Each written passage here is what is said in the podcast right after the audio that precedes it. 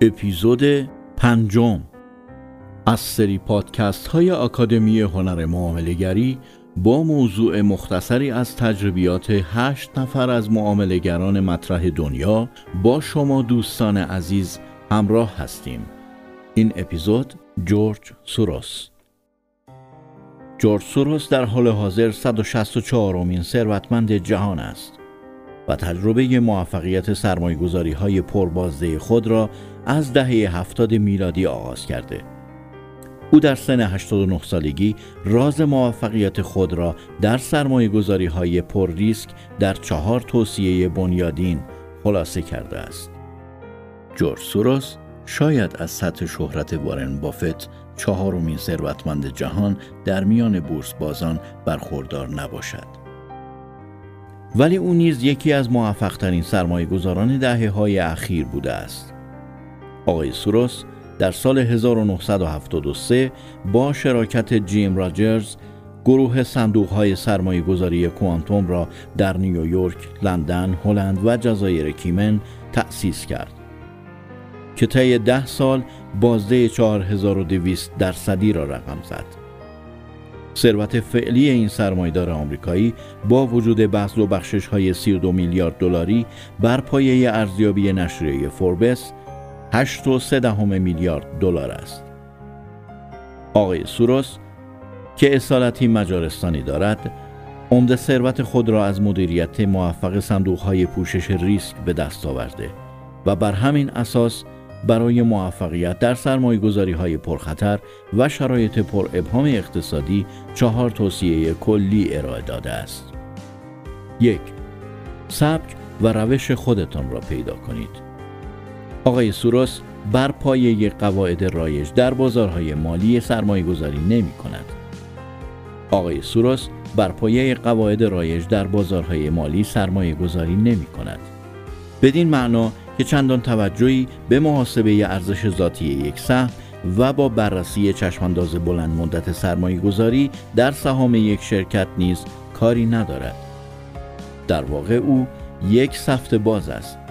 بر همین اساس به دیگران نیز توصیه می کند که بر پایه ویژگی و توان فردی خود وارد میدان سرمایه گذاری در بازارهای مالی شوند.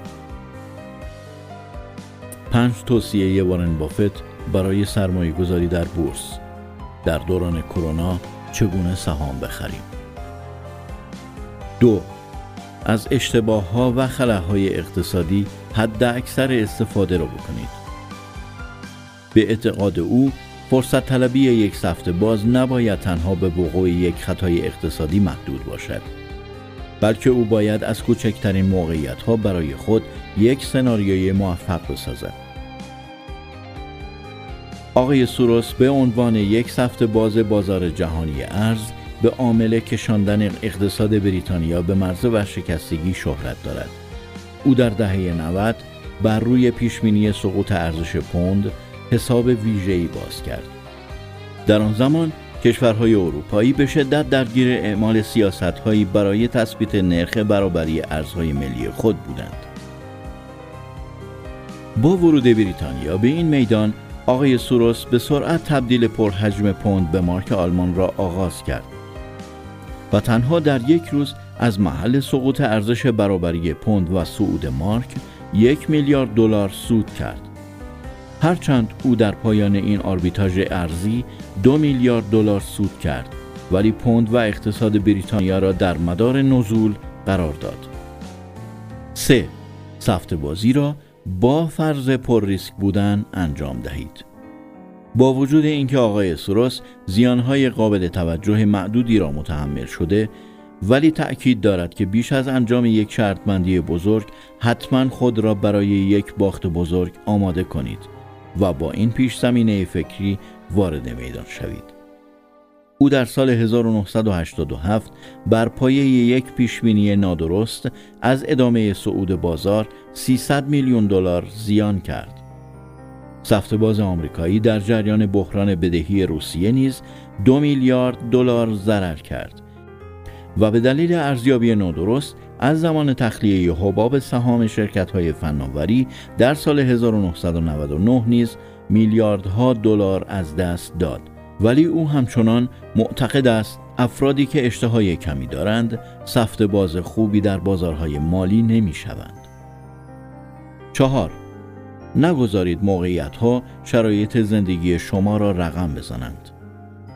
به اعتقاد او عهد بستن با هر کسی باید با این پیشفرض باشد که آن عهد همواره قابل تغییر است. آقای سروس بر این باور است که این روی کرد بیش از آن که منش سرمایه گذاری باشد سبک و فلسفه زندگی است.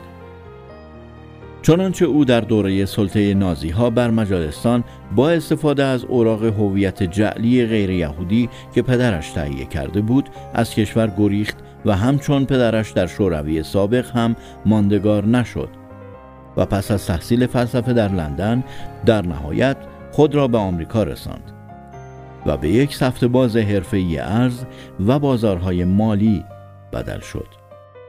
آقای سروس تأکید می کند که شاید خلاصه تجربه کاری او در این جمله ساده نهفته باد.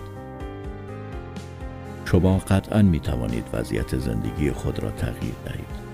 ولی در این مسیر معلوم نیست که به کجاها خواهید رسید.